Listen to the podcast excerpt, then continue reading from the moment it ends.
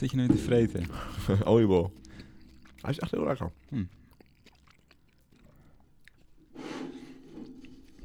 Hou je van oliebollen met krenten of Ja, eh, met. zonder krenten? Sowieso met. Dit was mijn tweede. Hoeveel oliebollen eet jij gemiddeld met op je oudjaarsdag? Vorig jaar bakte je ze altijd zelf. Ja, vorig jaar altijd.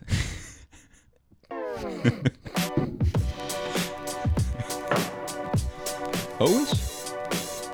Dikke cobra zeg. Shock denk ik. Eh, ja, hoeveel? Ja, ik denk misschien wel vier. Ja, ik ook wel. Vier denk ik. Zou ik Oh. op gemiddeld nog een vier zetten. Vier, vijf, vijf. 1 januari?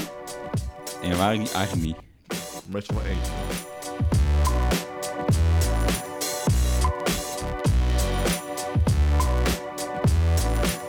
Hey Vincent. Hey, Rens. Zo, daar zijn we weer. Eh, Ja. Weer iets langer, ja. Vier weekjes. dat er de dek Vier weken alweer. Zoiets tussen of zo, ja. Tijd vliegt. Maar druk je kerst geweest. En we dachten, of jij had in ieder geval het idee om eh, een leuke aflevering te doen over het eh, decennium. Ja, rondom de decennium manie. Dus we gaan eh, eh, we stappen weer van het eh, format af. Ja. We gaan niet een persoon centraal stellen bij een actuele gebeurtenis, maar we gaan even de afgelopen tien jaar vluchtig door. Ja, moet heel vluchtig, anders dan... Het is nu oudjaarsavond Ja. dat we dit opnemen. Ja, En dus als je iets hoort op de grond, dan is het vuurwerk. We willen natuurlijk 10 seconden voor 12 uur wel klaar zijn. Ja, Dus Dat eh, zal leuk we zijn. moeten een beetje doordoen. dat zou leuk zijn. Nee, maar jij had bedacht van, eh, we doen alle, allebei elke keer een jaar. En dan moeten we even opnoemen wat, waar, waarvan wij vinden van dat moet de geschiedenisboeken in, toch? Zo zeg ik het goed. Ja, dat was eh, een beetje van de, een kleine samenvatting van de afgelopen 10 jaar. Van wat moet je nou echt onthouden en wat, eh, wat kun je vergeten? Ja. Nou, je kan alles vergeten wat we niet noemen, dat is makkelijk. Mhm. Maar wat we zeggen, dat... eh, Dat, in je en, dat is natuurlijk ook heel discutabel. hoor. Eigenlijk, toen ik het, toen ik het langs liep, betrapte ik mezelf erg op om met een redelijk conservatieve bril ernaar te kijken, toch wel. Heel veel geopolitieke gebeurtenissen heb ik eigenlijk wel gepakt. Heel veel negatieve dingen. Ja, Zo- Zoals ik naar mezelf, naar mijn eigen lijstje kijk. Veel negativiteit. Ja. is ook goed, want dat hou je vaak. Ja, Wel. natuurlijk. En dat heeft wel invloed, denk ik, op, Ja. de, de- op de toekomst. Dus we gaan deze aflevering heel anders doen. Ja. We gaan dus terugkijken op het afgelopen decennium. Maar die, wat je, jij had het net over dat, eh, de, de, het ma de manie rondom de decenniumwissel. Maar het is nog, dat decennium is toch helemaal niet voorbij? Want als je kijkt naar de eh, vertaling of een soort betekenis van decennium, dan is het tot en met 2020. ja, eigenlijk toen ik zei van laten we het over het decennium doen, toen zei jij gelijk van eh, nee, volgend jaar pas. dat is leuk voor volgend jaar. Ja. Maar toch, hè, iedereen trapt er waarschijnlijk in. Ja, ik weet Ja. ook niet, misschien eh, dat als je het weer verandert. Dus Maar eigenlijk als we het correct doen, houden we het nu over de jaren 10. Dat is eigenlijk dan Van- het ja, correcte... eh, ja, dat is dan, nee, dan heb je het van 2001 tot en met 2010. Officieel. 2000, nee, 2010 tot en met... Oh, zo. Jaren ja, de 10 jaren. Ja, sorry. Ik had hebben de jaren nul. Ja, de Ja. jaren nul. Ja. Dus dan is het van 2010 tot 2019. Ja. Ja, dat, dat gaan we nu doen, toch? Ja, Ja, oké, heb ja, daar heb ik goede- heb ik het goede- voorbereid. Gelukkig. Nou, dat was grappig. Ik dacht, wow, dat is echt leuk om mee te beginnen. Een soort fragmentje van eh, het nieuwe millennium. Dat zat helemaal in mijn hoofd. Dus ik heel lang zoeken. Echt, ik een half uur aan het zoeken geweest naar een leuk fragmentje. Kom, ik denk, hè, we beginnen gewoon in 2010 in plaats van 2000. Maar dat Ja. zat gewoon helemaal in mijn hoofd. Ik weet niet. ja. Ja, Van- want volgens mij, we hadden het nog over net, eh, met, met, met wat anderen. En die zeiden ook van, ja, we kunnen ons helemaal niet zo herinneren dat het vorige keer ook zo'n big deal was. nee, dat decennium. Je, nee, van 2009 naar 2010 ging. Nee. Toen waren we wel actief met ons hersenen, dus we konden wel dingen Ja, nu niet meer. opslaan. Nee, nu te minder. Maar nee, toen helemaal niet zo meegemaakt. En nu is overal waar je kijkt. Ja. NOS heeft een heel groot overzicht. Ja. Eh, allemaal tien jaren quizzen, et cetera, et cetera. Dus dacht, nou, laten we maar gewoon mee vieren, meegaan op die, eh, op die hysterie. Ja. Hè, vorige keer gingen we mee op Black, Black Friday, nu, eh, nu gaan We we laten ons op- heel erg leiden door de baan van de dag. door, door de andere, me- mee met de andere media hype. Ehm, ja, laten we beginnen met, eh, met het eerste jaar, lijkt me dan maar. We gaan gewoon alle jaren af. Ja, we gaan naar 2010. Ja, en die heb jij voorbereid. Had heb ik voorbereid. opgeschreven. Oh, ik nog- steekt hier even buiten iemand een eh, mooie fontein Ja, af. ik hoop dat jullie het horen. Dat past wel een beetje bij de sfeer. Ehm, ja, 2010. Ehm, de eurocrisis heb ik daarbij als Ja, 2009, ja. groot eh, ja. punt bedacht. Mhm. Eh, niet te verwarren met de financiële crisis of de bankencrisis, die al in 2008 begon. Oh, ja. Ehm, het was namelijk zo dat in 2010 werden de gevolgen juist eh, heel erg duidelijk wat eh, die financiële crisis, die bankencrisis, ging betekenen voor de euro. Eh, nou, even heel kort, eh, crisis in 2008, eh hypotheekcrisis in Amerika voornamelijk. Mhm. Ehm, het vertrouwen werd eigenlijk al na de aanslagen in 2001 werd al minder en minder in de economie en in de groei. En daardoor gingen banken hun rente verlagen, verlagen, verlagen. Dus geld werd steeds goedkoper. Uh, dus kon je veel makkelijker een hypotheek krijgen. Uh, veel mensen namen een veel te grote hypotheek die ze eigenlijk niet konden betalen. Ja. Nou ja, en uiteindelijk uh, was dat gewoon te veel en werd er overal te veel risico genomen. en, en dat had dus uiteindelijk ook zijn weerslag op de Europese markt. Um, wat er toen uh, gebeurde, dat, over, uh, dat Europese overheden uh, hun banken moesten gaan redden. Of een bank in hun land, om zo ja, Ja. hun economie maar stabiel te houden. Dus heel veel staatsgeld werd... Deze is eh, echt heel mooi. Sorry, we- ons raam, we kan kunnen naar buiten kijken, maar het is echt een heel mooi vuurwerk. Ja. Maar ga, ga door, ga door. Sorry, hij gaat ook heel hard. Echt, ik kijk er precies in. Ehm, ja, de, dus de Europese eh, eh, overheden gingen hun banken redden. Eh, daar werd heel veel geld in gepompt. eh, om, om, om die bank overeind te houden. En uiteindelijk kwamen hierdoor de overheidsfinanciën gewoon in het, eh, in het geding, omdat dat gewoon superveel geld kostte. Eh, veel begrotingstekorten ontstonden.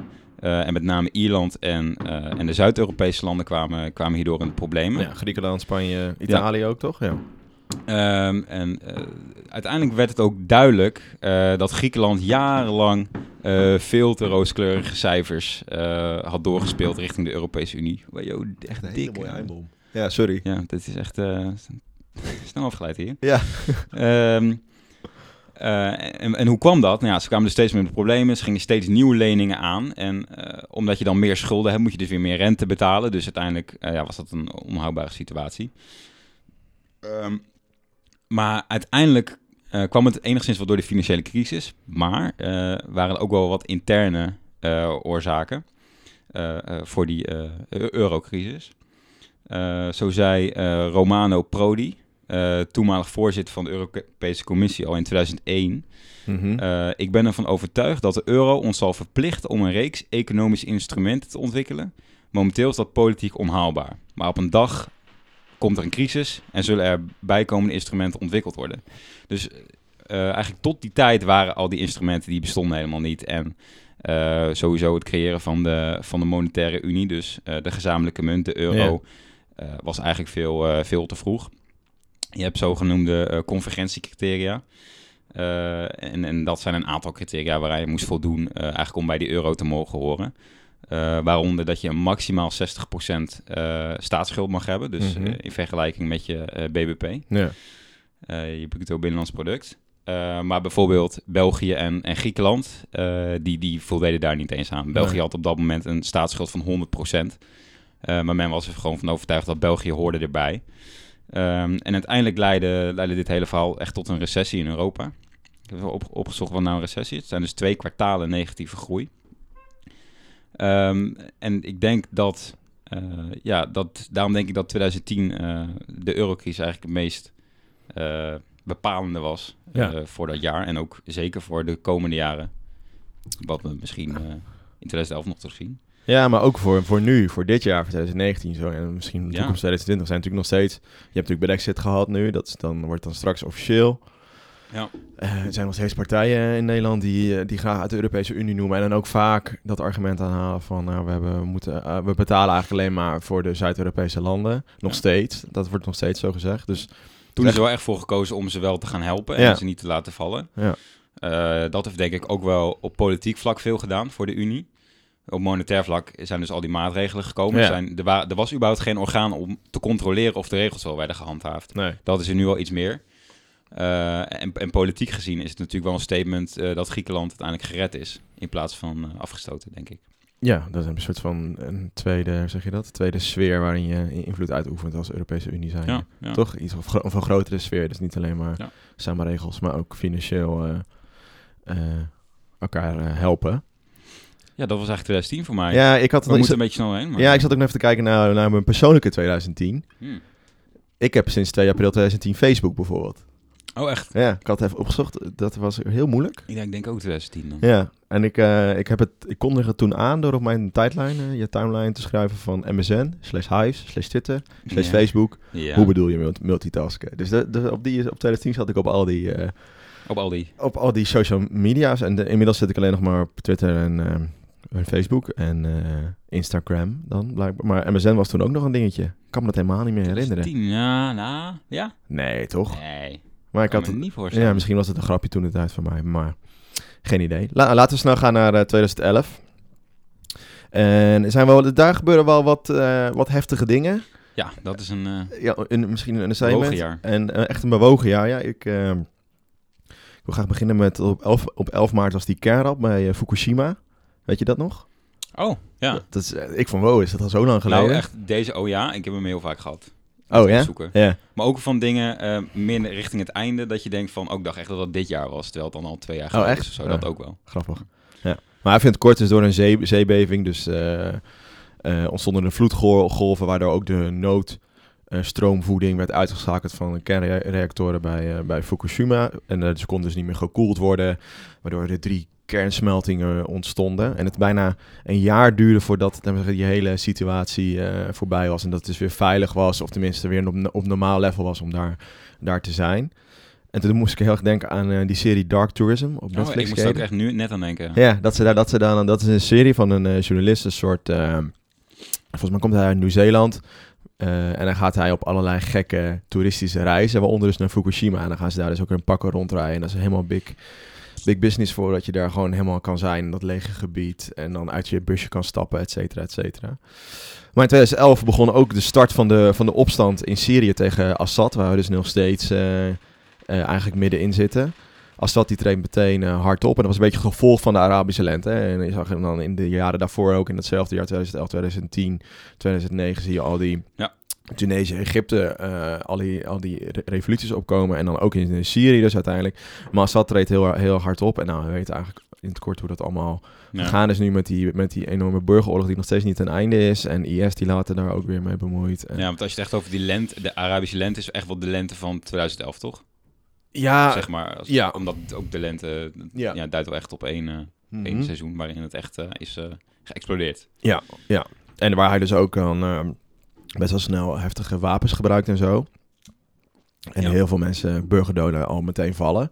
Dat is wel, eh, wel, wel gek. Maar ik las ook, als je daar helemaal in verdiept in zie je dat het eigenlijk al sinds de jaren tachtig loopt het al een beetje dat steeds eh moslimconservatieven in clash zijn met de politiek van Assad. En dan lees je ook dat Assad eigenlijk helemaal geen eh, leider wilde worden. Maar zijn broer zou eigenlijk leider worden, maar die ging dood bij een, bij een auto-ongeluk. Ja, En, nou, heel lang verhaal. Wel interessant, maar dat is dus eigenlijk in 2011 begonnen. Dat, dat sleept dus nog steeds voor, voort. Eh, en als je naar 2 mei kijkt, dan eh, wordt Osama Bin Laden gedood door de, Hmm. door de Amerikaanse elite-troepen. Eh, ik denk dat ik dat, eh, hè, we hebben het, we, we heten His and Her Story. Ik, zou, ik wil graag bij elk decennium of bij elk jaar een, een persoon noemen. Dan wil ik toch graag Osama Bin Laden noemen. Ja. Ook een soort van om af te sluiten van de hele periode. Begrijp wat ik bedoel? Eigenlijk om het vorige decennium af te ja, sluiten. de jaren tien, waar ze waar het alleen Ja, maar... Ja, ja. begonnen met de eh, World Trade Center op 11 september. En dan nu Ja. 2011, een jaar meer, ja, bijna een jaar, bijna tien jaar later wordt hij, eh, ja. wordt hij vermoord door Amerikaanse elite troepen. En dan wordt zijn lichaam eh, in zee gegooid. Dat lees je dan. Ook al die, even later komen ook die beelden uit. Van te zien dat ze dat, hoe ze dat gedaan hebben, die elite troepen. Ja. En dan de iconische foto dat ze in de, in de Situation Room in, Ja. In het Witte Huis dan aan het kijken zijn. Ja. echt, daar gaat ook wel echt de geschiedenisboeken in. Ja, ik. ja, dus ik denk dat is echt een, echt, als we het hebben over geschiedenis, dan hoort dat samen denk ik met, eh, eh, met de opstand van Assad in Syrië, of de opstand van de Syriërs in, in Syrië tegen Assad. En ook wel wat er gebeurt op 22 juli, Utoya, door Breivik. In totaal vallen er 77 doden in, in Noorwegen, dat hij op dat eilandje. En ontploffen ook nog verschillende bommen in, in Oslo. En dan wil ik toch nog iets afsluiten met iets. Hè, ik ga nu al heel snel. Iets vrolijkers. Ja. Eh, 17 september was de start van de Occupy-beweging. Kan je dat nog herinneren? Oh ja, ja. Op het beursplein in Amsterdam, eigenlijk zeg je in New York en overal op allerlei beurspleinen. Dat duurde heel, dat sleept, sleept echt lang voort. Toen zaten wij in VWO 5, 6, 5, denk ik. Ja, net in net vijf. VWO 5. Ja, en ik kan me nog heel goed herinneren dat ik daar, dat, daar, dat was elke avond op het nieuws. Eigenlijk dat er weer Ja. wat gebeurd was en het is uitbreiden. En eh, ja, een beetje gevolg van die eh, crisis. eh, ja, van die hele crisis, ja. En dat is wel... Maar wel. is ook uit, als een nachtkaars soort van uitgegaan? Of niet? Op een gegeven moment stonden er dan nog maar twee tenten of zo, Ja. voor mijn gevoel. En, en, ja, en, en was het ja, weg. maar het werd ook niet echt verboden soms en dan weer wel. En dan mochten ze wel weer blijven. En nu heb je overal die stieren staan op die Ja? eh, beursplein. Ook als je in, Amsterdam bent. Als je van het Centraal Station naar de Dam loopt, zie je Mhm. dat. Dat is ook een symbool van de macht van de banken. En dat is ook Ja. niet per se voortgekomen uit de Occupy-beweging, maar wel dezelfde stem, laat maar zeggen, in het debat. Hm. En dat was het, eh, in het kort eh, eh, 2011 echt een heel bewogen jaar. Eh, en dat past ook wel bij het woord van het jaar. Als je naar Van Dalen kijkt, dat het woord was tuigdorp. Oh, En V- Wilders was politicus van het jaar, dus dat laat ook een beetje zien, eh, eh, laten we zeggen, waar het allemaal naartoe ging in die tijd. ja. En dan gaan we naar 2012, denk ik. 2012, ja. Ehm, kleine gebeurtenis. Stedelijk Museum. De aanbouw ging open in 2012. Oh. De, de Witte Badkuip ook wel genoemd. Ja, was dat to- toen pas, ja? Ja, was ook toen pas. Ja. Ehm, en als, ehm, als persoon eh, kan ik hier bij dit jaar wel iemand aanwijzen. Wil ik namelijk eh Xi Jinping aanwijzen. De huidige president van China. Ja. Die werd eh, eind 2012 eh, secretaris-generaal van de Communistische Partij in China. Mhm. Het jaar daarop, in maart, eh, werd, hij, eh, werd hij president. Dat is een logisch gevolg daarvan. Ja. Het schijnt dat in de laatste eh eh, ambtstermijn van, eh, van een Chinese president zijn ze al heel erg bezig met een opvolger en heeft hij het eigenlijk al voor het zeggen en wordt hij dus al eh, eh, voorzitter van de partij en Mhm. nou, zo gaat dat. Eh, ik heb er ook opgezet, kan een belangrijk jaartal worden. Eh, die eventueel later in de geschiedenisboek inkomt, omdat dat het jaar is dat hij dus aan de macht is gekomen. En het tot nu toe nog niet helemaal duidelijk is hoe dat zich eh, gaat uitpakken, denk ik. Onlangs is de grondwet gewijzigd eh, in China door, door Xi. Ja. Zodat hij voor altijd president kan blijven. Oh ja, ja, ja, ja. voorheen zat daar een bepaalde termijn aan. En dit was eigenlijk sinds de jaren zeventig. Na, de na, dictatuur van, eh, na de dictatuur van Mao. Mhm. Eh, juist om, om zo'n dictatuur te voorkomen is, dat, eh, is de regel toen inges- ingesteld.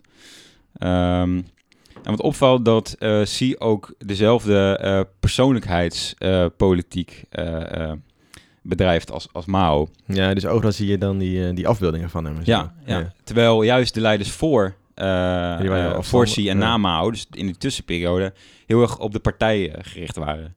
En meer als geheel optraden.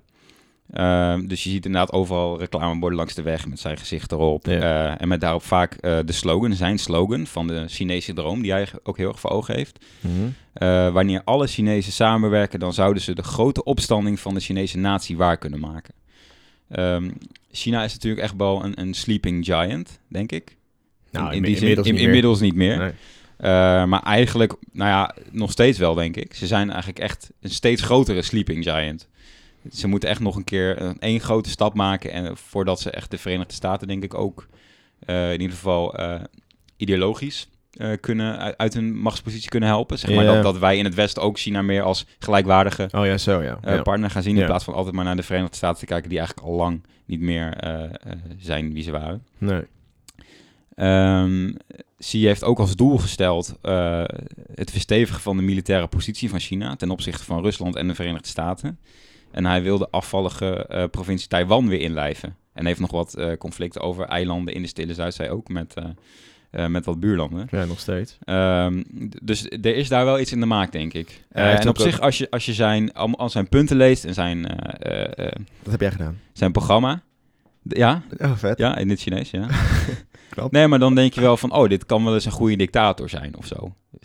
Ja, ik weet niet. En als je dat gaat hoort zeggen, moet je altijd heel eh, erg oppassen. Ja, ja, jij hoort bij die, wat is het ook, hoeveel procent van Nederland eh, wil, graag een sterke leider? Ja, Dat is pas zo'n, zo'n, zo'n eh, daar hoor jij bij. daar ook bij. Ja, Ja, ja. Nee, ik weet nee, niet. maar ik snap wel, ja. Maar, eh, eh, ja. Ik heb dat boek vorig jaar voor mijn verjaardag gekregen van jullie, eh, de nieuwe uh, zijderoute. mhm. Het gaat er ook heel erg over dat hij dan, die, dat hele idee van de nieuwe zijderoute, dat bevordert hij ook met zijn, met zijn politiek. Dus een soort, eh, eh, nou ja, ja, Ja, hij wil echt een soort socialistisch of eh, kapitalisme. Dat is Ja, wat hij wil. Ja, dat is wat hij wil. Maar dat, daar hoort dus ook bij dat hij heel veel handel drijft met, met andere landen. Maar uiteindelijk... En dus ook heel veel logistiek en zo waarmaakt, zodat dat kan. Dat je ook dus, en dat is echt de nieuwe zijroute, dus door de Arabische landen Euro- Europa in kan, et cetera. Maar ook dus dat die... China heeft weet ik hoeveel procent van alle Afrikaanse gebieden in handen of heeft daar geld in geïnvesteerd. Ja. Eh, dus Alle ja, grondstoffen, die, eh, die halen zij daar vandaan. In Ja. ruil voor het bouwen van wegen, bruggen Ja. en al dat soort dingen. Ja, en dat hebben ze dus ook in Mongolië gedaan. Enorme Ja. grote snelwegen, eh, waar dus, waardoor je snel met vrachtwagens heen en weer kan rijden en dus beter handel kan drijven. Dus dat is wel interessant. En dat heeft dus een enorme... eh, Dat kan inderdaad straks een hele Zeg grote maar, voor, voor hebben. 2010 aan zich valt het mee, denk ik. Hoeveel invloed heeft de jaren gehad, 10 maar, eh, Voor 2012. Voor, het- eh, voor 2012, sorry, Ja. ja. Ehm, eh, maar op lange termijn eh, kan het echt wel een eh, belangrijk jaartal worden, denk ik. Eh, daarnaast was er nog eh, één ding. Daar ga ik echt meer in richting het einde van het jaar. Ja. Eh, en dat was het einde van de wereld, was in 2012. Ik weet niet of je het eh, hebt Oh, gemist, maar eh, we zijn er eigenlijk al niet meer. Eh, dan hebben we het over de Maya-kalender.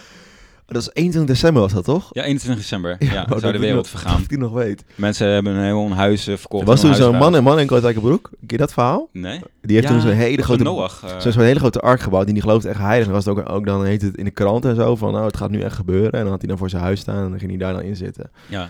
Sinds hij blijkbaar... Volgens mij zit hij er nog steeds. Nog steeds te wachten. Maar eh, ja... Dat, ik Ja. weet nog heel goed, ja. ja, dat was en dat het dan ook die dag, laat me zeggen, dat dan was het dan ook eerder 21 december in Australië en zo. En dan was het ook zo van, oh ja, nou, nou Ja, gaat hem dan nog wel gebeuren? ja, Welke daar is nog niks gebeurd. eh, Ja. ja. Ja, Ja, ik- leuk. Zo'n film had je 2012 ook. Dat Ja. ook eh, Oh ja. Ehm, maar er is daadwerkelijk ook onderzoek naar gedaan natuurlijk. Ja, je moet mensen bezighouden. Hè. Eh, die kalender die dateert van de vijfde eeuw voor Christus. Eh, die specifieke kalender waar het op, eh, op gevonden is. Ja. Eh, en de onderzoekers Mario Alifat en Rafael eh Cobos. Dat zijn Mexicaanse onderzoekers. Ja. Eh Maya's komen uit Mexico, voor de duidelijkheid. Ehm, die zeggen een al te simpele vertaling vanuit het westerse denkbeeld met haar, zo moeilijk woord, messianistische einde der tijden, Ja. leidt tot een apocalyptische uitleg van het einde van de Maya-kalender. Voor de Maya's ging het echter om niets minder dan het einde van de tijdscyclus, waarna simpelweg weer een nieuwe begint. Dus eh, eigenlijk juist vanuit met onze westerse blik kijken naar die Maya-kalender, Ja, dus ervoor gezorgd dat die manie gecreëerd is. Ja. ja. En, dus eh, zo van, wij hebben al geleerd, of tenminste... Er komt een einde der tijden, zeg maar. Ja, dat is wel een soort essentie van het christelijk geloof, Ja, denk ik. ja. Ehm, eh, En dan Nou, met die blik is gekeken naar die kalender en zo ja, van, oh ja, dat zo zou is dat dat een beetje zijn. ontstaan. Ja. Nou, dat was op zich leuk, dat, wa- dat is een leuk feitje. Maar wat nou echt opvallend is, eh, en dat vond ik heel grappig, dat is een artikel van de New York Times. En die hebben geschreven over, eh, over het Franse dorpje eh Bucharest. Ja. Ehm, klinkt meer Arabisch als ik het zo zeg. Ehm, en die werd met name op Amerikaanse websites, werd dit dorpje aangewezen als een soort veilige plek tijdens het einde der tijden. Je hebt daar een berg, de Piek de, Bu- de. Mhm. Piek is top. Eh, eh, en deze, deze bergtop is ook eh, al lang de Sacred Mountain genoemd. En, en je komt deze berg in allerlei dingen tegen ook. Het schijnt dat de Franse president Mitterrand daar wel eens heen ging om tot bezinning te komen. Echt? Je hebt er allerlei soort mythes rondom die berg. Dat mensen met gekruiste armen die berg oplopen met een, met een, met een portret van de Heilige Maagd. Eh, nou ja, al dat soort dingen. Eh, maar de burgemeester van het Franse dorpje was echt heel bang dat, dat op die 21 december dat, hele- hele dorp zou overstroomd zou worden Ja. door duizenden mensen. Dus er is ook gedreigd om het leger daarin te gaan zetten. Ehm, Franse, eh, Franse schrijvers zijn geïnspireerd door deze berg. Eh, filmmaker Steven Spielberg onder andere. In zijn film Close Encounters of the Third Kind. Maar dat, dat vond ik op zich wel, wel opvallend. Het zijn dus echt ook heel veel mensen die zijn daarheen getrokken ook. Echt een stuk of duizend Grappig. mensen. Eh, die hebben daar, eh, die hebben daar eh, een aantal weken eh, gekampeerd rondom die berg. Een soort Occupy. Echt een soort Occupy, ja. Dus dat, dat, dat vond ik wel opvallend. Oh, bizar, daar, dat- daar had ik zeg maar nog nooit van gehoord. Nee, Terwijl het dat- echt wel een, echt een ding was. Ja, terwijl, ja, het was toen, ja, kregen we wel alles over mee. Maar ik- die- dat heeft 2012 aan zich heeft, heeft het einde van, het, van de wereld redelijk behelst, denk ik. Het, was wel, Ja. eh, het ging daar wel ge- geregeld over. Van, eh, Ja, iedereen wist ook wat onzin was, maar ja, ja. Je, je wist ook wel, je was er niet echt mee er bezig. zijn wel echt wel Dus, hele eh, grote groepen die er wel in geloofden. Dat was vooral, en die werden heet het uitgelicht. Dus dat was ook wel weer grappig of zo. Ja, dat je daar naar kon kijken. Ja. Ja, leuk, leuk. Nou, 2013. Dat is, ik heb het omschreven als een jaar van grote die kwamen of gingen. Ach. Laten we beginnen met persoonlijk. Voor ons was het wel een bijzonder jaar, 2013. Hè? Wij, wij begonnen hier met wonen in Utrecht. Ja? Begonnen aan studie geschiedenis. Nou, zonder deze studie eh, geen podcast. ja. En maar hebben ook eindexamen gedaan. Ja. Hey, eh, ik weet niet, eh, dat verhaal over die fraude van het Frans examen, nou, vond ik echt te mooi. Ja. Ja, misschien iets minder. Ik deed geen Frans examen, dus ik was al lang klaar. ja. En toen kregen we het nieuws door van, oh ja, morgen gaat hij ook niet door. Nou, ik moet je zeggen, ik was, ik was echt wel een, een aantal minuten blij dat ik dacht, yes, We gaan niet door. het gaat niet door. En dat ik denk, ja, nou is het overmorgen. ja. Boeien. Maar, ja, want hij zou dan op die woensdag zijn en toen werd het dus die donderdag. Omdat er een nieuw examen, dat examen was uitgelekt via Ibn Khaldun, een college in Rotterdam. Rotterdam. Volgens mij, in ieder geval, hij was daar gejat of gestolen. eh, ja, waar ze door een dakraam eh ja, geklommen. heel mooi zo, verhaal was dat. Echt een ja, en dat is ook als je dan kijkt naar 2013, de grootste fraudezaak van 2013 is dan dit. Mm. Dat het eindexamen VWO Frans eh, lekte. Want hij, hij kwam ook toen op, dan zeg op, we hadden dan zo'n Facebookgroep voor eindexamen. daar stond hij ook op. stond hij gewoon op, dus ja. Ja. dat gaat allemaal heel snel dan. Heel mooi hoe dat werkt. Dus nou ja, dat is, vond ik eh, wel grappig. Ja, eindexamen, ja, echt een leuk jaar. Eh, ja, eh, maar eh, goed. Ik zei net een jaar van eh, grote die kwamen of gingen. En ik wil het Ja. ook gewoon vooral hebben over mensen die overleden of juist kwamen. Eh, laten we beginnen met de nieuwe mensen. Of tenminste die een nieuwe functie gingen vervullen of juist bekend werden. Eh 13 april, je had het net over het Stedelijk Museum. maar 13 april was de opening van het Rijksmuseum. Nou, ik weet niet of je dat nog kan herinneren met die uh, Beatrix die loopt over die oranje... eh, en dat, al die, Nee. eh, dat vuurwerk of die confetti zo. Nou, was prachtig. Maar dan heb je 30 april de inhuldiging van Willem-Alexander. 2013. Ja, echt ja. lang geleden al, hè? Ik dacht, Ja. wow, dat is echt... eh, voor mij is nog steeds de nieuwe koning, maar... Weet ik ook nog heel goed. En in maart werd paus Franciscus eh, de eerste, dus die nog steeds eh, nu de paus is. Ook zoiets van, ik denk van, nou, voor mijn gevoel was die... is hij pas twee jaar geleden benoemd als, als paus, maar de, de, leuke, witte rook was al eerder. Leuke film over op Netflix. Ja, Two Popes, ja, nog steeds niet gezien. Ik heb hem gezien, leuk. Maar overleden, Margaret Thatcher, 8 april. Prins Frizo. En dit kan ik mezelf nog heel goed herinneren. Nelson Mandela, weet je dat nog? Ja. We zaten hier beneden in de woonkamer. Ja, Je had net een nieuwe vis gekocht. En die hebben we toen Nelson genoemd. Dat was op 5 december, op kerst of eh, Sinterklaasavond. Ach, Ja, dus als ik dan iets mag zeggen van een persoon eh, van het jaar, dan noem ik het graag eh. Nelson Mandela. Ja. En ik vind het ook leuk om nog even het woord van het jaar toch te benoemen. Dat was selfie. Dus dat is echt eh, Hm. in dat jaar helemaal opgekomen. Je later ook stem, stemfee en, en nog steeds wel een, een belangrijk ding. Eh, en ik dacht, ga ook even opzoeken wat bijvoorbeeld kranten of eh, tijdschriften zeggen over dit jaar. Van eh, wat is er nou precies allemaal gebeurd. Dat vond ik een stukje van HP De Tijd. Het was wel een ingezonden brief, maar ik vond hem wel passend. En het ging over dat er in Amerika was in die tijd sprake van een shutdown. of Ja. geweest. Hè, Barack Obama Ja. en met zijn...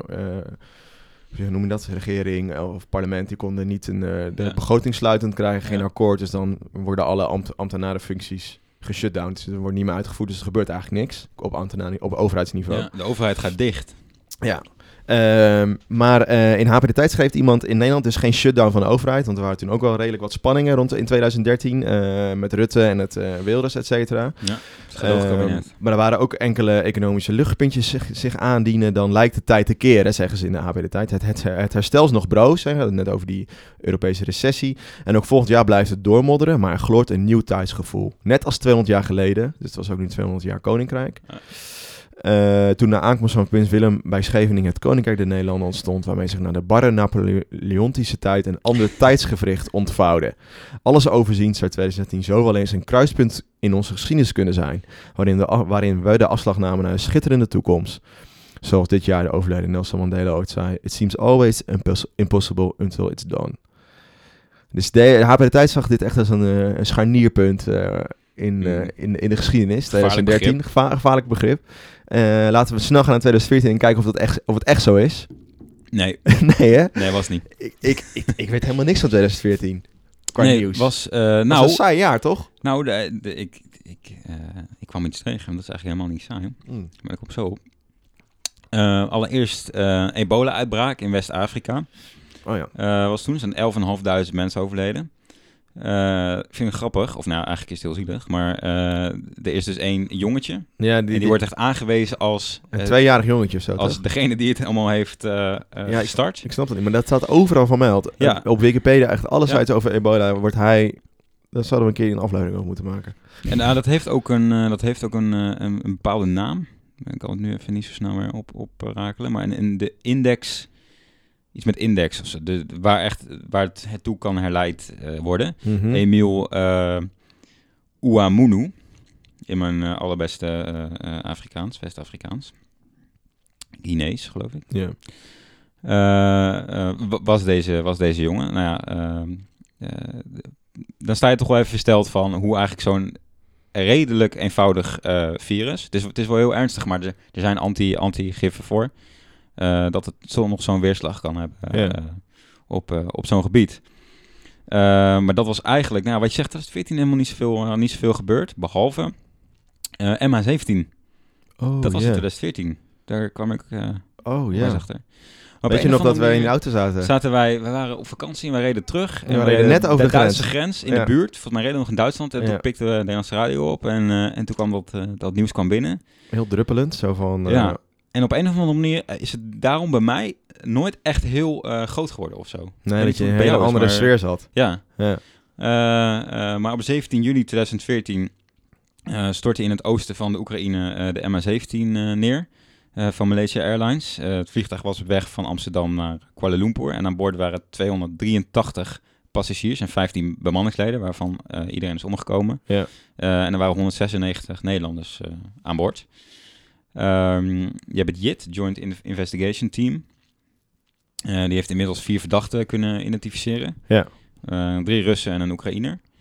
Eh Bellingcat is een, is een Ja, heel belangrijke speler. Heel, heel mooi, een hele mooie documentaire Ja. over. Die, die, die was er eigenlijk al eerder uit dan het, dan het JIT. Ja, en dat is een soort particulier privaat onderzoeksteam die vooral aan de hand van data-analyses eh, allerlei dingen achterhalen. Dus bepaalde foto's, Google Maps gebruiken ze en dan Ja. kun je allerlei eh, nou, complete sporen eh, vinden. Ja, eigenlijk echt een beetje terug naar de basis van... oké, welke middelen kunnen we gebruiken die gewoon ter beschikking zijn? En dan kom je Ja. dus blijkbaar eigenlijk tot meer eh, en sneller tot iets dan een, een, een JIT... wat, wat alle mogelijkheden ja, heeft qua... ja. eh, Ja, ze keken, gewoon, ja, ze keken gewoon naar Twitter. Wat, wat is daar gebeurd qua... eh, eh, in, die, in die periode bijvoorbeeld van foto's gemaakt door Russische of Oekraïnse soldaten of burgers. En dat allemaal bij- bij elkaar voegen, dan kom je dit uit. Ja. Want dat hebben we dus helemaal vergeten te zeggen. De inval van de Krim was natuurlijk ook... eh, Nou, daar kom ik, zo, daar kom ik nu Ja. op. Eh, het proces is trouwens eh, eh,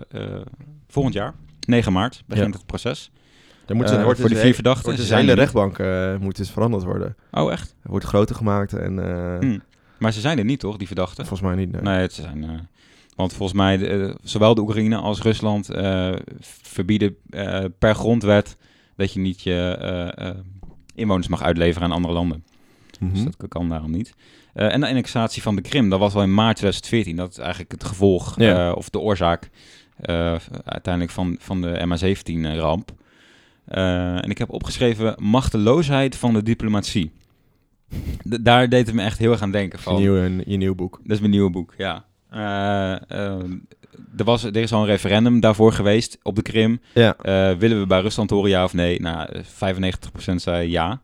Eh, dus in dat opzicht, ja, eh, niet raar. Maar eh, kijken, we, kijken we even terug naar de Tweede Wereldoorlog. Hè? Ons Ja. favoriete referentiekader eh, voor de Nederlandse geschiedenis. Ja. Eh, eh, Oostenrijk wilde ook de meerderheid bij Duitsland horen. Uh, Sudetenland wonen ook alleen maar Duitsers. Hè. Werd Ja. toen ook allemaal oogluikend eh, toegelaten.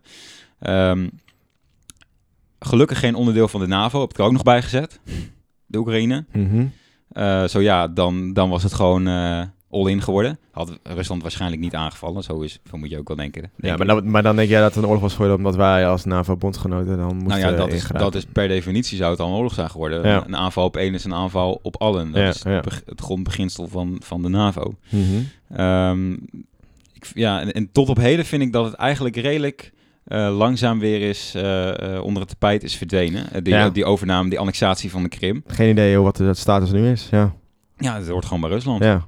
Eh, heel simpel Maar is het dan niet herkend toch door... eh, Volgens mij is het niet erkend. Het is, eh, maar volgens mij willen Ja, ze, ik oh, heb- spreken ze ook niet echt uit van nee, het hoort bij Oekraïne of zo. Dat zeggen ze ook niet. Ja, wacht. Ik ga nu opzoeken. was een heel mooi lijstje van wie heeft de Krim herkend. En er, er is dan zo'n... nou, het zijn allemaal van die landen die je niet kent. Die hebben dan de Krim herkend. Maar goed, ik kan het nu niet vinden. Daar kom ik later op terug in de socials of zo. Maar dat, is heel, dat was echt dat je denkt van, hè, wel, welke landen zijn dit? Maar dat zijn dus allerlei landen die ook onafhankelijk willen worden... of zichzelf Ja. onafhankelijk hebben verklaard. En dus zo, zien van, Ja, nou, we kunnen de Krim ook herkennen. Nee, ehm, maar ja, voor 2014 was het natuurlijk best belangrijk. Maar het is nog veel belangrijker, denk ik, om te laten zien hoe Rusland zich positioneert eh, in, in dit decennium Ja, eh, op, het, op het wereldtoneel. ja, Eh, dat het eigenlijk lak heeft aan, aan alles. Ja. Eh, en dat er aan de andere kant ook vaak weer, weer ten onrechte eh, Rusland als een soort eh, boeman wordt gezien vanuit vroeger tijden, denk ik. Mhm. En dat dat ook een beetje wrikt. Ja. ja. dat was eigenlijk 2014 en daarmee zijn we op de helft. En is het misschien weer tijd voor ons vaste rubriekje. De quiz. De quiz.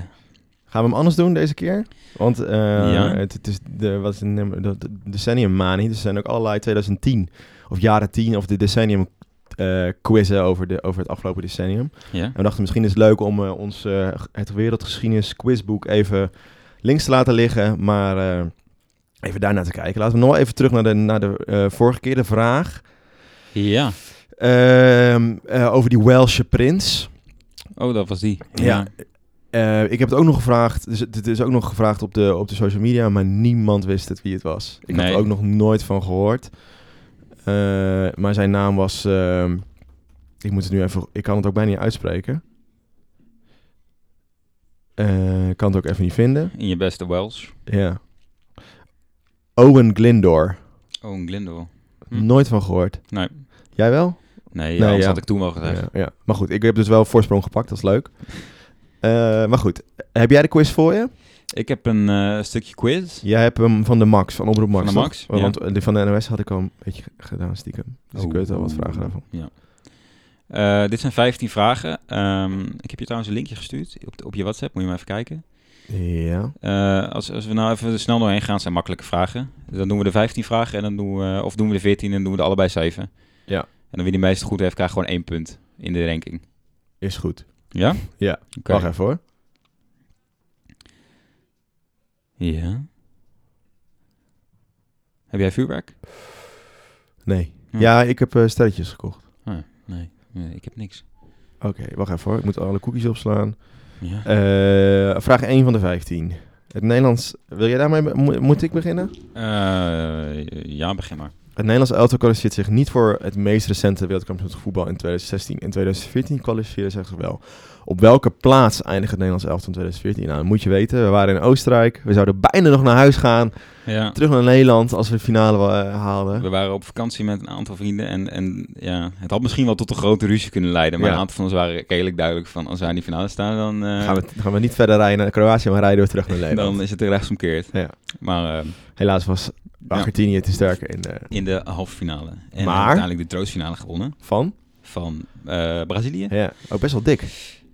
4-1 of zo, Ja, 4-2. Ja, ja, die had Brazilië ook eh, met 10-0 verloren van Duitsland of zo in de, in de halve finale. Oh ja. Was dat 10-0? Nee, 8-0. Nee, nee, het was echt 10-0 of zo. Echt? Ja, of, of 12. Nee, het was echt heel veel. Wacht, ik zoek het nu op. Nee, die aflevering dat was niet 10-0. natuurlijk Nu al heel lang. Duitsland, eh, Brazilië, WK 2014. Oh, dat was 1-7. Ja. Ik loop, het- ik loop te lullen. 10-0. Nee, het was 10-0. Nee, nee, het was, 0, het was 20-0. 20-0 was het. Oké, volgende vraag. Eh, dan stel ik die nu aan jou of niet? Dat is misschien Ja, leuk, ja, ja. leuk voor de dynamiek. Eh, waarom bezoekt toenmalig president van de Verenigde Staten Barack Obama Nederland in het jaar 2014? Ik weet niet waarom dit in de tegenwoordige tijd is geschreven, maar dat maakt niet uit. Eh, is dat A, om te dineren met Mark Rutte en de leden van het Koninklijk Huis? B, om het 300-jarige bestaan van de Holland-Amerika-lijn te vieren? Of C, voor de nucleaire top in Den Haag? Volgens mij is het C. Jij gaat voor C. Tik hem allebei aan. Ja, goed. Yes. Yes. Je had hem aangeklikt, hè? Nee, nee, nee, echt niet. Nee, Vincent. Maar grappig, maar grappig. De Nederlandse eh, film De Nieuwe Wildernis schetst een rooskleurig beeld van het natuurgebied in de, O- de Oostvaardersplassen. In werkelijkheid blijkt dit natuurgebied echter geen paradijs voor de dieren die omringd door de hekken leven. In welk jaar komt De Nieuwe Wildernis uit? Oh jeetje. Echt geen idee. Dat, het zat ook echt... Wat zijn de opties? 2013, 2014, 2015. Nou, ehm 2015 ga ik voor dan. Oeh, 2013. balen. Jammer. Ga jij weer? Dan, Ja. doe, dan doe ik nog niet volgende vraag, dus dan kan ik sowieso niet klikken. Welke nieuwe innovatieve printer wordt operationeel in de jaren 10? De glasvezelprinter, de 3D-printer of de 4D-printer? 3D-printen, toch? Of zou ze dan, zou ze nog verder zijn? Ik weet niet, ja, wat is je antwoord? 3D. 3D. Ja, is goed. Ja, natuurlijk. Oké. Hoeveel staat het nu? Eh Drie, jij, hebt een, jij hebt eentje Oké. meer. Oké, eh, vraag 5. In de- het afgelopen decennium worden legbatterijen voor kippen in de gehele Europese Unie verboden. In welk jaar gebeurt dit? 2011, 2012 of 2013? Ehm, in, eh, ja, dat moet haast wel, even kijken, kan ik het logisch beredeneren? Nee. ik ga voor 2012. Oeh, goed. Oh. Lekker. Netjes. Nou, dat is gewoon pure gok. In het jaar 2012 gaat het goed fout als een meisje een uitnodiging voor haar verjaardagsfeest op Facebook geplaatst. Oh, daar kwam ik ook nog tegen. Dat Ja. niet genoemd, maar is wel leuk om Ja. eh, nog even te noemen. Er komen onbedoeld duizenden mensen op af die voor veel schade zorgen. Waar vindt Project X plaats? Haren. Is dat Assen, Grauw of Haren? Haren. Haren, en dat is goed! Die, die, die vraag staat ook bij de NOS. En dan moest je... mm, eh, de, vraag, de vraag was, hoe heet het meisje? Weet je dat? Oh, nee, dat weet ik niet meer. Ja, volgens mij kon je kiezen uit Mirte, Merte, Bente... Nou, nog niet. eh. Nou, het zal vast een van die drie zijn. ja, het is een van die drie. Dan is het Meerte. Nee, Merte was het. Ik dacht ook Meerte. Maar echt, dat, dat, dat is zo'n naam die je dan... Meerte, ja. Gek, hè? Ehm, in het jaar 2012 gaat het goed. Oh, die... Nou, zo. Eh, Haren. Volgende vraag. Streamingsdiensten voor muziek, films en series worden erg populair in de jaren 10. Welke bekende streamingsdienst komt in het jaar 2013 naar Nederland? Is dat Netflix, Spotify of Disney+. Plus? Mm, je kan er eentje wegstrepen. Dan, ja, Als je goed nadenkt. Netflix kan je wegstrepen. Oh nee, Disney Plus. Eh, nee, ik ga voor Netflix. Ik, zou, ik, Spotify was denk ik al eerder, ik zou voor Spotify gaan. Ja? Maar goed, jij toch Netflix? Ja, Ja, je mag, nee, je mag niet meer. Ja, nee, ik ga niet meer wijzigen, gezegd. maar... Je hebt het goed. oh, Spotify dan... Ja, wel eerder, toch? In 2011 Dan of zo dan. Ja, Ja. ik weet het ook niet meer. Ja, ik begon ook opeens te twijfelen. Eh, nou, hier heb je het dan over gehad. Paus, Paus Benedictus XVI treedt op 28 februari 2013 af. Op 13 maart van dit jaar wordt hij opgevolgd. Maar door wie? Franciscus 1. Ja, Paus Paus Franciscus Franciscus. één. Ja, Is dat goed? dat is goed. Yes. Ja. Beter. In het jaar 2014 breekt in West-Afrika een ebola-epidemie uit. In welk land worden de eerste besmettingen gemeld? Eh Guinea. Lekker man. Ja, ik, ik, ik dacht je wist. Ja, de opties waren Liberia, Sierra Leone of Guinea. In 2015 blijkt dat sommige autofabrikanten, zo fabrikanten, hun auto's voorzien van zogenaamde Schumel-software. Deze software wordt gebruikt om testresultaten te beïnvloeden. Bij welk automerk wordt deze software als eerst gevonden? Bij Volkswagen, Audi of Opel? Ik wist alleen dat het in Duitsland was. Eh, ik denk bij Volkswagen. Volkswagen is goed. Jij staat nog steeds één voor. Lekker man. hey, dat hebben we ook al. We, zijn, we zitten er wel lekker in. Volgens de Maya-kalender had de wereld het in het afgelopen decennium moeten vergaan. In welk jaar zou het volgens die kalender afgelopen zijn met de wereld? Test af. Ja. ja. Oké, nou ik hoop dat, je, dat ik je een ronde krijg. In 2019 wint Duncan Lawrence het Oh, Eurovisie. Songfestival. In 2014 lukt het ons ook bijna met Ilse de Lange en Waylon, die samen de Common Linnets vormen. Zij worden tweede. Welk land wint het Songfestival dit jaar? Oekraïne, Zweden of Oostenrijk? Is dat het met die eh, Conchita? Ik kan er niks over zeggen. Staat er niet bij. Ik doe, dat, zij kwam uit Oostenrijk, dus ik doe Oostenrijk. Oostenrijk. Is goed. Echt? Dus dat was eh, Conchita, ja. Volgens mij was het in Zweden. Zo, dat wist ik dan echt niet. Oeh, een reeks incidenten in het Midden-Oosten ontketent burgeroorlogen in Libië, Jemen, Syrië en Irak. En zorgt ervoor dat vijf dictators worden afgezet. Hoe wordt dit genoemd? De Arabische herfst, de Arabische zomer of de Arabische lente? Ga ik voor Arabische lente. Ja, klopt. Is dit, ja, het is net te makkelijk. Allemaal. Ja, het is eh, boven die gekke vraag eh, die ik had. Wat was het ook weer? Ik, weet, ik ben het nu alweer Ja, ik vergeten. ook, moet nagaan. Zo moeilijk was die. Na twee volledige ambtsperiodes wordt president Obama opgevolgd door president Donald Trump. Op welke datum wordt hij president van de Verenigde Staten? Is dat op 20 januari 2017, 20 december 2017 of 20 januari 2018? Nee, het was sowieso in januari in 2017, dus dan 20 januari. 20 januari 2017 is goed. Komt zo, eh, daar gaan we zo meteen nog meer over zeggen. Maar goed, heb ik dus gewonnen, want eh, de laatste vraag... eh, Dat was de laatste, ja. Ja, Gefeliciteerd. Er lekker. staat nu 2-0. 2-0 voor. Ja, in de algehele ja, ranking. ja. Ja, nee, want wel, als we goed staat het dan 4-2 nu, officieel. Snap je? Oh ja. Snap je? Ja, nee, ja, nee, ik snap het wel. Ja, ja nee, ik snap het wel. Heel goed. Oké, ehm, waar op de helft, dus we gaan terug naar 2000... ehm, 15. ja, en dat is meteen een, eh na dit eh luchtig onderwerp een heel heftig jaar. Eh, het, het jaar kenmerkt zich door aanslagen. En het begint eigenlijk op 7 januari al eh, op de aanslag op Charlie Hebdo. Met Je eh, Charlie. Ik denk dat dat toch een van de meest historische momenten is in de afgelopen tien jaar. Wij hebben nog een, ook, die ja. krant die daarna, dit jaar daarna verscheen, of die dag daarna verscheen, nog heel lang bewaard. Zo van, Ja. oh ja, dit moet ik bewaren, want dat is toch die Ja. tekening van die, dat potlood, et cetera. Was een Mhm. NRC volgens mij. Ja. Eh, en dan eigenlijk in dat hele jaar volgt, volgen er allerlei gebeurtenissen eh, die daar min of meer mee te maken hebben. Ehm, en nou, wij studeerden toen, dus we waren best wel veel thuis, stiekem. Eh, en we konden, eigenlijk al, we konden eigenlijk alles goed volgen, want de, de, de NOS ging continu live met allerlei dingen. Ja. Je had op 9 januari dan die gijzeling in een Joodse supermarkt. Ik weet het nog heel goed dat we hier tv kijken en dat ze dan op zoek waren naar ehm, eh, die man, waar ik nu de naam van vergeten ben. Eh, hij heeft dezelfde naam als die voetballer Eh, welke voetballer? eh, van Juventus.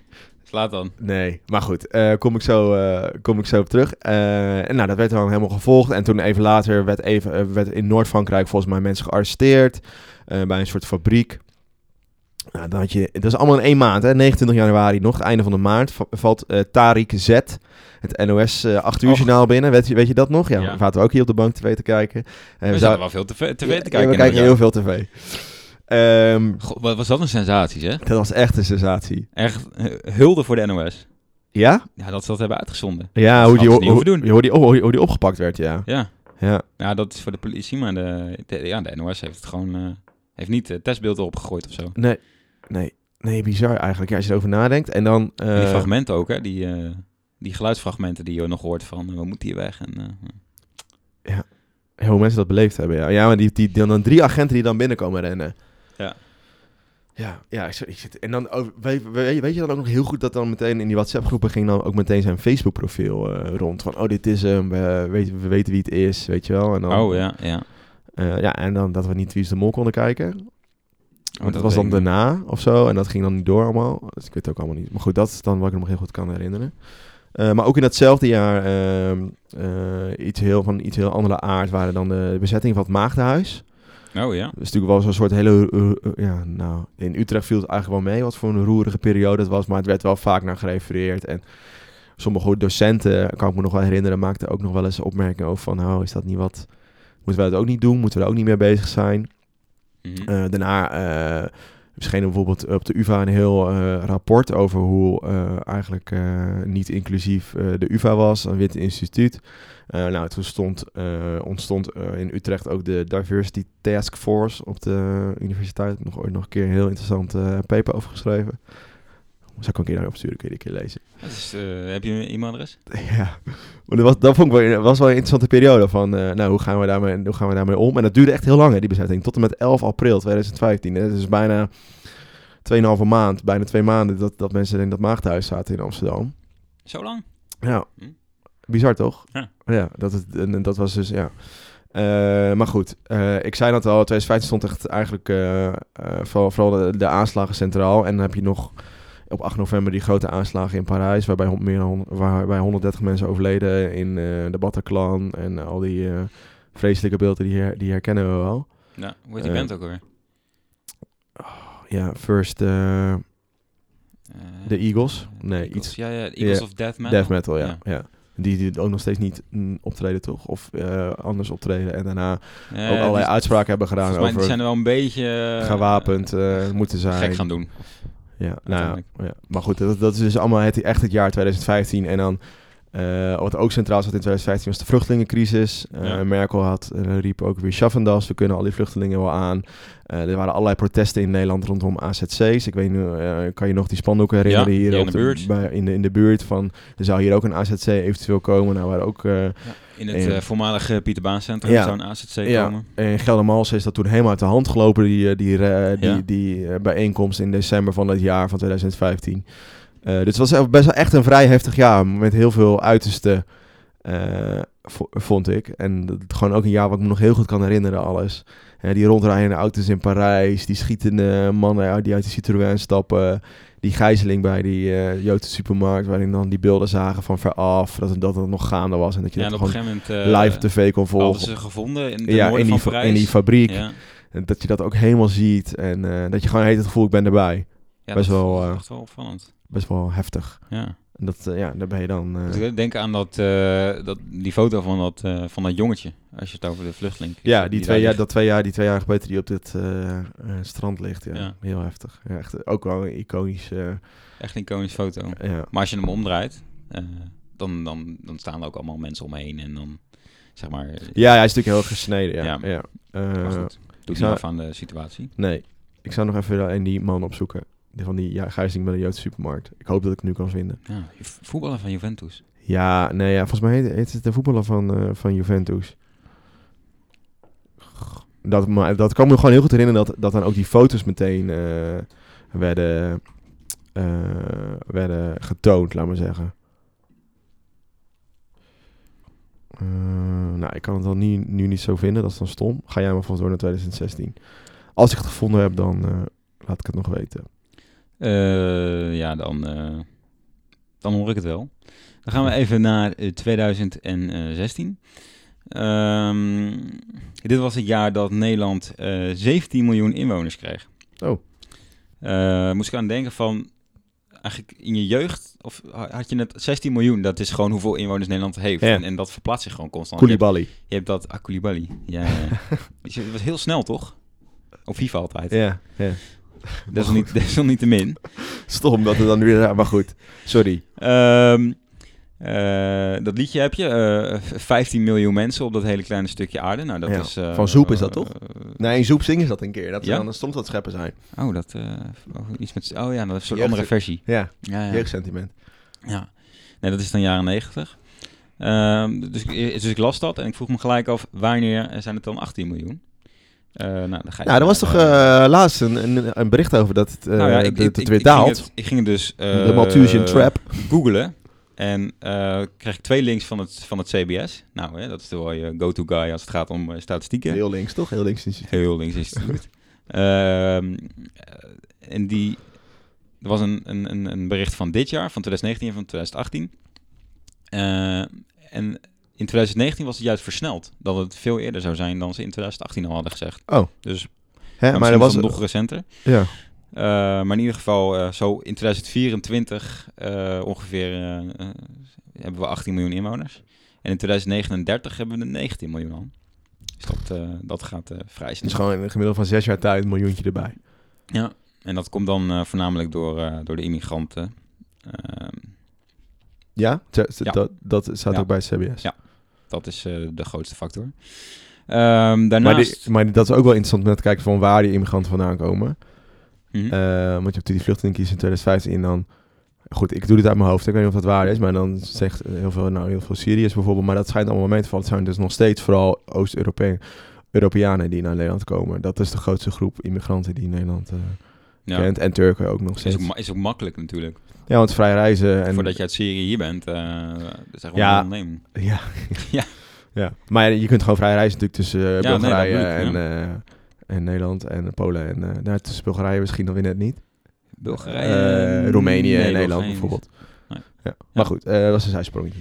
Dus eh, even een, een- zijtak. Referendum over de brexit was in 2016. Oh, was dat toen? Ja, dus dat is al, sleept al lange tijd voort. Eh, dat was op 23 juni. Dat is wel Ja. echt kenmerkend ook wel voor de laatste vijf jaar. Ja, eh, zeker op Europees eh, gebied. Ehm, en, en de keuze was eh, Leave the European Union of Remain. Eh, en 51,9% koos voor Leave. En eh, nou ja, eh 48,1% koos voor eh, Remain, logisch. Kijk waar we nu Eh, zijn. En kijk waar het ze allemaal heeft gebracht. Wil je meer over weten? Luister dan. eh, ja. Dan eh, Aflevering een, 6. een bepaalde podcast, eh, aflevering van een bepaalde podcast. Ehm, de opkomst was 72,3%, hoge opkomst. Ja. Aan de ene kant, aan de andere kant, voor het feit dat je land helemaal naar de kloot gaat, vind ik het weinig opkomst. Eh, en zeker de, de jongeren hebben het toen eh, in de steek eh, laten afweten. afweten. Ja. Ehm, want als we kijken naar de statistieken, hebben de mensen tussen de 18 en de 24 kozen 73% voor Remain. Ja. En tussen de 35, of de 25 en de 34 koos 62% voor Remain. En daarboven? Hm? En daarboven kost mij... En de, ja, en daarboven uh, omgekeerd Ja, beeld. Dus de ouderen hebben de jongere generatie de toekomst bepaald. Waarbij dat eigenlijk andersom moet zijn. Maar goed, dat blijft natuurlijk een eeuwig debat. Zou jij eh, eh, willen ze- zeggen bijvoorbeeld dat mensen onder de 40, dat hun stem dubbel telt? Ehm, ja, vind ik, ja, vind ik heel moeilijk. Ik had het daar pas over met iemand. Maar Best wel interessant. Ik vind het wel eh, stof tot nadenken. Zeg maar, ik Ja. zou niet gelijk nee zeggen, eigenlijk. Nee, ik zou dit, dit, zou, dit zou ik eerder doen dan de kiesdrempel verlagen. De, de leeftijd, stemgerechte leeftijd. Ja. Niet de kiesdrempel, de stemgerechte leeftijd verlagen. Ja, ja. Ik weet niet zo goed. Ik vind het eh, op zich heel logisch. Maar er zijn toch ook heel veel dingen die echt oudere mensen aangaan. eh, en waarbij jongere mensen misschien wat minder eh, hun, hun keuze daarvoor. ja, dan moet je overgaan naar stemmen op thema. Stemmen op thema. Ja, Ja, dat is ook, is dat is ook een ja, het is dus een hele commissie in Nederland die dus onderzoek doet naar allerlei eigenlijk nieuwe vormen van democratie en hoe we dat kunnen doen. En dan gaan ze dus allerlei dingen worden benoemd, zoals dus dat eh, stemmen van jongeren dubbel tellen, maar ook bijvoorbeeld stemmen eh, op thema. Dus je stemt alleen nog maar op bepaalde thema's, niet meer op een politi- politieke partij. Ja. Eh, en daarmee wordt het dan Maar ja, hoe bepaal je dan weer welk thema relevant is voor welke groep? En Ja, ja, maar dan kun je dus per thema eh, stem je, laat maar zeggen. Dus klimaat kun je stemmen, eh, cultuur, eh, Mhm. ziekenhuis, weet ik veel, zulke dingen. Dus moet je heel vaak stemmen, maar wel interessant. En dan kun je dan allemaal online dat doen. Dus dan kijken of je het online kan doen. En ja. goed. Weer een hele grote zijstap, maar moest ik even... Dat is wel wel- handig voor Rusland, dan kunnen ze dat hacken. en dan- Ja, ja, dat kan. Ah, Wees een keer positief, joh. Nee, we moeten even de realiteit onder de ogen zien hier. Ehm, nog een heel de- droevige eh, gebeurtenis, eigenlijk de droevigste. Als het gaat om 2016 is het overlijden van Johan Cruijff. Oh ja. Dat eh, was ook 2016. Kijk hier naar zijn foto. Kijk hier naar een foto van hem. Ja, hij, een hangt- lijstje hij, hij hier. hangt hier in onze podcast Ja. eh, eh, studio. Ja. Eh, eh, buiten dat het natuurlijk gewoon een, een geweldige voetballer is, eh, is geweest. eh, moet niet vergeten worden dat hij heel erg veel heeft betekend ook voor de Catalaanse gemeenschap. Ja. Die, eh, die eigenlijk tot zijn komst daar eh, eh, zich best wel ondergeschikt voelde aan, aan het Spaanse eh, eh, land, Ja. aan Spanje. Ja. Eh, en, en Johan Cruijff heeft door Barcelona echt eh, bij de hand te nemen eh, die mensen weer meer vertrouwen gegeven. En heeft bijvoorbeeld ook zijn zoon Jordi genoemd. En Wat eigenlijk niet mocht, toch? wat eigenlijk nou ja, niet mocht. Het was ook nog in de tijd van, van Franco. En mensen zeiden van, ja, zou je dat nou wel doen? En Jordi noemen, krijg je gezeik mee. Nou, je kent Cruijff, boeide hem geen fuck. Ja. Dus hij heeft dat gedaan. En Sint Jordi was de beschermheilige van, van Catalonië. Dus hij heeft hem echt een, nou ja, de, de meest Catalaanse naam gegeven die er was. In een tijd dat je eigenlijk niet Catalaans. Catalaans, mocht zijn. Ja. Eh, dus, dus daarvoor heeft hij eh, wel veel betekend. En is hij nog steeds, eh, nou ja, heeft hij haast een soort goddelijke status. Ook in, in, in Barcelona zeker. Mhm. En, en, en ik, moest, ik moet echt bekennen dat toen Johan Cruijff dat ging, dat je toch, ik weet niet, had toch zo'n gevoel wat je ook met Nelson Mandela had of zo. Ja. dat je, ja, dat je echt zoiets had van, oh, Johan Cruijff is er niet meer of zo. Ja, ik weet niet. Maar Ja, ik heb ook een, een, een krant gekocht, waar, dat- waar dat dan in stond. En die heb ik nog steeds. Oh, hetzelfde eigenlijk als ik met Ja. Charlie Hebdo had gedaan, ja. Ja, Grappig. dat, ik weet niet. Oh, ja, ik heb dat wel minder dan, dan jou eh, beleefd, maar eh, leuk. Ja, Voor je. en bedankt. Ja, sorry. Ja, ja, ik, ja, ik kan me één, maar ik weet niet, ik zie hem vooral als voetballer, dus dan is het gewoon, eh, ja. Ja, nou ja, voetbal de doet, doet, doet veel voor mensen hoor. Ja, dat is waar. Dat is het belangrijkste entertainment. Ja, belangrijkste bijzaak van het leven. Ja. Dat gezegd hebbende, 2017. Ja, 2017, ja. Een jaar waarin ehm, eh, Trump wordt eh, geïnaugureerd. Eh, ik kan me nog wel heel goed herinneren dat Trump werd gekozen. Dat is dan in november 2016. Ja. Hele, eigenlijk best wel bijna een hele nacht wakker geweest wij hier. Ja, Weer, weer tv gekeken. ja tot, tot, Tot- een uur of vier. En toen was het nog steeds niet bekend. Ja, tot het, tot het duidelijk... tot- wij gingen eigenlijk naar bed met het idee van Clinton wordt, eh, eh, wordt president. Absoluut, absoluut. En ik, ik stond eh, drie uurtjes later op om zeven uur om te gaan stage lopen volgens mij. Ja. En toen werd het duidelijk van, nee, Trump is toch... toen heb ik ook op mijn stage nog heel lang hebben we echt alleen maar tv lopen kijken tot een uur of twaalf. Eh, eigenlijk niks gedaan. En toen wa- was, het wel, was het wel duidelijk. Echt heel opvallend. Hoe de hele, ook in Nederland zoveel mensen zo, Mail, ehm, eh, alsof de wereld ten onder was gegaan of zo. Had je de- Echt, ja, dat maar je had gevoel ook dat, heel ja, erg. maar je had ook dat Brexit en dan... ja, van de hele wereld gaan in de kloten. Dat Ja. was echt het gevoel. En mensen kunnen, ja, alle oh ja, ja, ja, ja, ik weet het ook niet zo goed. Maar het was wel, het is wel een hele belangrijke gebeurtenis in 2017.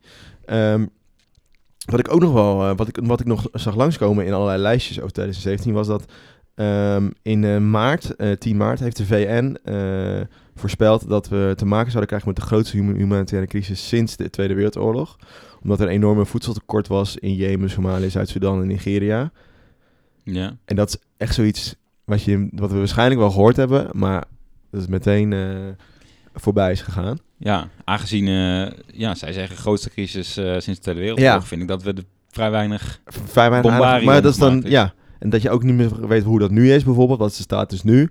Op dit moment. En hoe is dat verholpen? Hebben we dat mee gedaan? Ja, tuurlijk. Er zijn allerlei... eh, als je dat opzoekt, allerlei... heet dat? Initiatieven genomen. En er is heel veel geld naartoe gegaan. Maar dan nog... heeft dat geholpen tot een langdurige, duurzame oplossing? Dat is dan natuurlijk de vraag. En eh, in, op 15 november werd het, eh, werd het schilderij Salvatore Muni van Leonardo da Vinci geveild. Oh ja. De opbrengst was 400 miljoen dollar. Dus dat de, geho- de, ja, de duurst verkochte kunstwerken tot, eh, tot nu toe. Nog Ja. steeds, volgens mij. is nog niet duidelijk waar die is, hè? Jawel, het staat hier in het Louvre in Abu Dhabi. Ja, is dat nu al zeker? Het staat hier. Hij- of hij hangt er ook echt? Volgens mij wel, ja. Want Oké. het was toch ook nog zo dat Ja, dat hij dan heel wel- lang dat hij op een... eh, Of, dat was ook wel het gerucht dat hij Ja. gekocht was daarvoor. Maar of, of, of inderdaad, of een Arabier of een, of een Rus die hem, eh, die hem heeft. ja, maar het was ook het idee dat hij heel lang zo op een soort eh, schip hing. Op een schip? Ja, Oh, dat heb ik niet gehoord. ja, gewoon bij een van de sheik. Oké. Maar goed, dat is, eh, misschien is dat een andere... Ja, gevaarlijk hoor. wel. Ja. Die, eh, En ehm, in december 2017 eh, was er zware sneeuwval rond, eh, rond begin december, weet je dat nog? Ik kan me nog heel goed herinneren dat het gewoon echt enorm veel sneeuw lag. ja. En dan eh, op 21 december, dus laten we zeggen nu precies twee jaar geleden, was de warmste ehm, eh, oudjaarsdag of jaarwisseling ooit. Het was namelijk 12,5 graden. Oh, dat is best warm. En daarvoor lag er dus 10 centimeter sneeuw. Interessant toch? Ja, vind ik, eh, Ja. sowieso al die, eh, die, die weerfeitjes, die komen natuurlijk de hele tijd tegen. Vind ik best interessant. Nou, dan mag jij. Moet ik zeggen. Oh, dan gaan we weer naar het ja, ik moet het, moet het even kort doen. Het is, we zijn heel Nee, lang bezig. We En zitten al op een uurtje, zo onderhand. Ja, dat gaat hard. Maar we, we, schieten op. 2018. 2018. ehm, Wow. Zo, precies hier voor, het- voor het raam. Hè? Kun je het horen? Niet zo heel mooi hoor. Wel, wel interessant. ja? Oh Ja. ik zie het. Oh ja. Nou, dat was, je je, dat je- was je hem alweer. staat net huis voorbij. Ja, nou. Nou, snel afronden, anders is het 12 uur. Ja, 10. Eh, even kijken hoor. Eh, gele hesjes. Wow, is dat 2018? Dat ja. is 2018. Eh, op zijn Frans eh Les Gilets Jaunes. Eh, die gingen als eerste de, de straat op, eh, met name omdat de brandstofprijzen werden verhoogd eh, door Emmanuel Macron, net aangetreden als, als president toen. Ja. Ehm, ehm, en de mooiste straat van de wereld, al dus de gehele Franse bevolking, de Champs-Élysées, werd Ja. eh, veranderd in een slagveld. Ik weet niet of je die beelden nog herinnert. Al die auto's helemaal kapot. de hele Champs-Élysées stond gewoon Ja. in brand. De Arc de Triomphe werd overgenomen door de gele hesjes. Eh, het was echt een, een, een trap in de trots van de, van de Franse centrale autoriteit. Ja.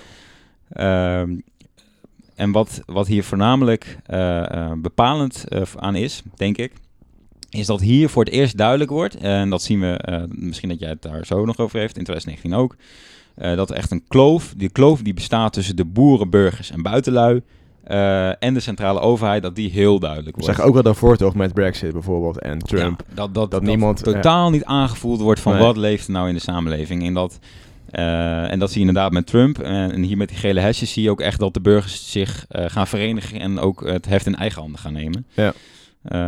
En, de gele hesjes protesten gaan nog steeds door, mondjesmaat, ook in andere landen. Eh, op dit moment is er, een, eh, is er een heel groot protest gaande in Parijs. Echt? Eh, is niet per se van de gele... Ja, het, Oh, die het staking openbaar vervoer ligt Ja. al eh, een maand, geloof ik, bijna eh, plat. Ja, Of een aantal heel- weken ja, in ieder geval. december al. Eh, en, en het schijnt, eh, het gaat de boeken in als de langste staking ooit, als het zo doorgaat. Mhm. Ehm, daarnaast eh, was er in 2018 ook de top eh, tussen de Verenigde Staten en Noord-Korea. Oh ja, ja. Eh, de Singapore eh, Summit. Dit was op 12 juni in 2018, ehm, waarin een aantal dingen werden afgesproken. Uiteindelijk was het, viel het enigszins tegen qua uitkomst, maar ja, ik denk de, eh, de top op zich was eigenlijk al eh, genoeg reden om dit eh, wel een iconisch moment te noemen, denk ik. Mhm. Omdat dit ook de eerste keer was dat de leiders van de Verenigde Staten en Noord-Korea elkaar ontmoeten. Ja. Eh, ehm, er werd bevestigd door Kim Jong-un dat ze eh, zich zouden inzetten voor, een, eh, eh, voor het eh, opmantelen van hun, eh, van hun kernwapens. Ja. Eh, eh, ze, de Verenigde Staten en Noord-Amerika spraken af om eh, eh, de, de stoffelijke eh, overschotten, de resten eh, die nog in de grond lagen in zowel Noord- als Zuid-Korea eh, uit te gaan wisselen van de, eh, van de Korea-oorlog. Ja.